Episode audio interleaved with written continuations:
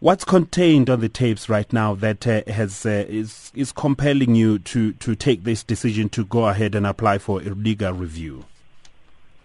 We are unfortunately bound by a recent decision in the Western Cape High Court in which SANRAL made representations that we cannot reveal or make public content of this documentation outside of the court application. Um, so as Helen said, uh, we, we're slightly bound by this, but we believe, and she is satisfied, that the spy tapes, as they are called, provide sufficient evidence to continue our review application of the decision uh, by then NDPP Mokotedi Mpshe to withdraw, withdraw the charges against President Zuma.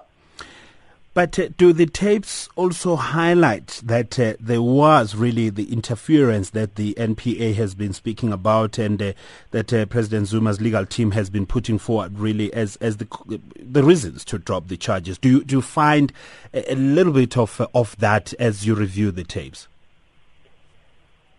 I believe I can say that we are proceeding with our review application because in our considered view, the tapes as they stand do not prove substantially or sufficiently that there was a political plot against the president. So yours is is really based on on the law and uh, really it's got nothing to do with the politics.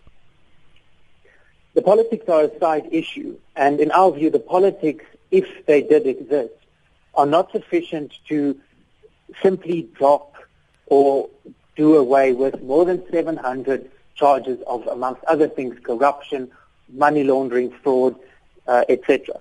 So while there may have been a political discussion, we do not consider it in itself to be sufficient to let the president not face his day in court, and that there was no political conspiracy or systematic plot against the president that turned state institutions against him that would make it difficult to prosecute him.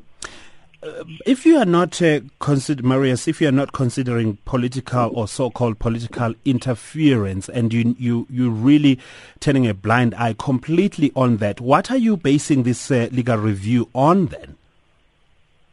The legal review, the, the the critical argument here is that we were told in 2009 that at the heart of these spy tapes is a political plot against the president that in Mpshe's considered view would make it undesirable to proceed with prosecuting the president.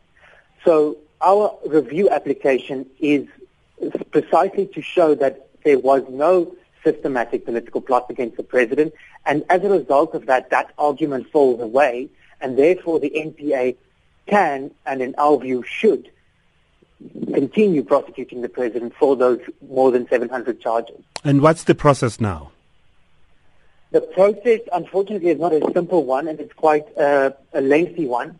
In the first instance, uh, once we receive the complete record of decision, which is documentation surrounding the spy tapes held by the NPA, then we have 10 days to go to, to supplement our papers in court, our founding papers. So that will take us approximately the first week of October.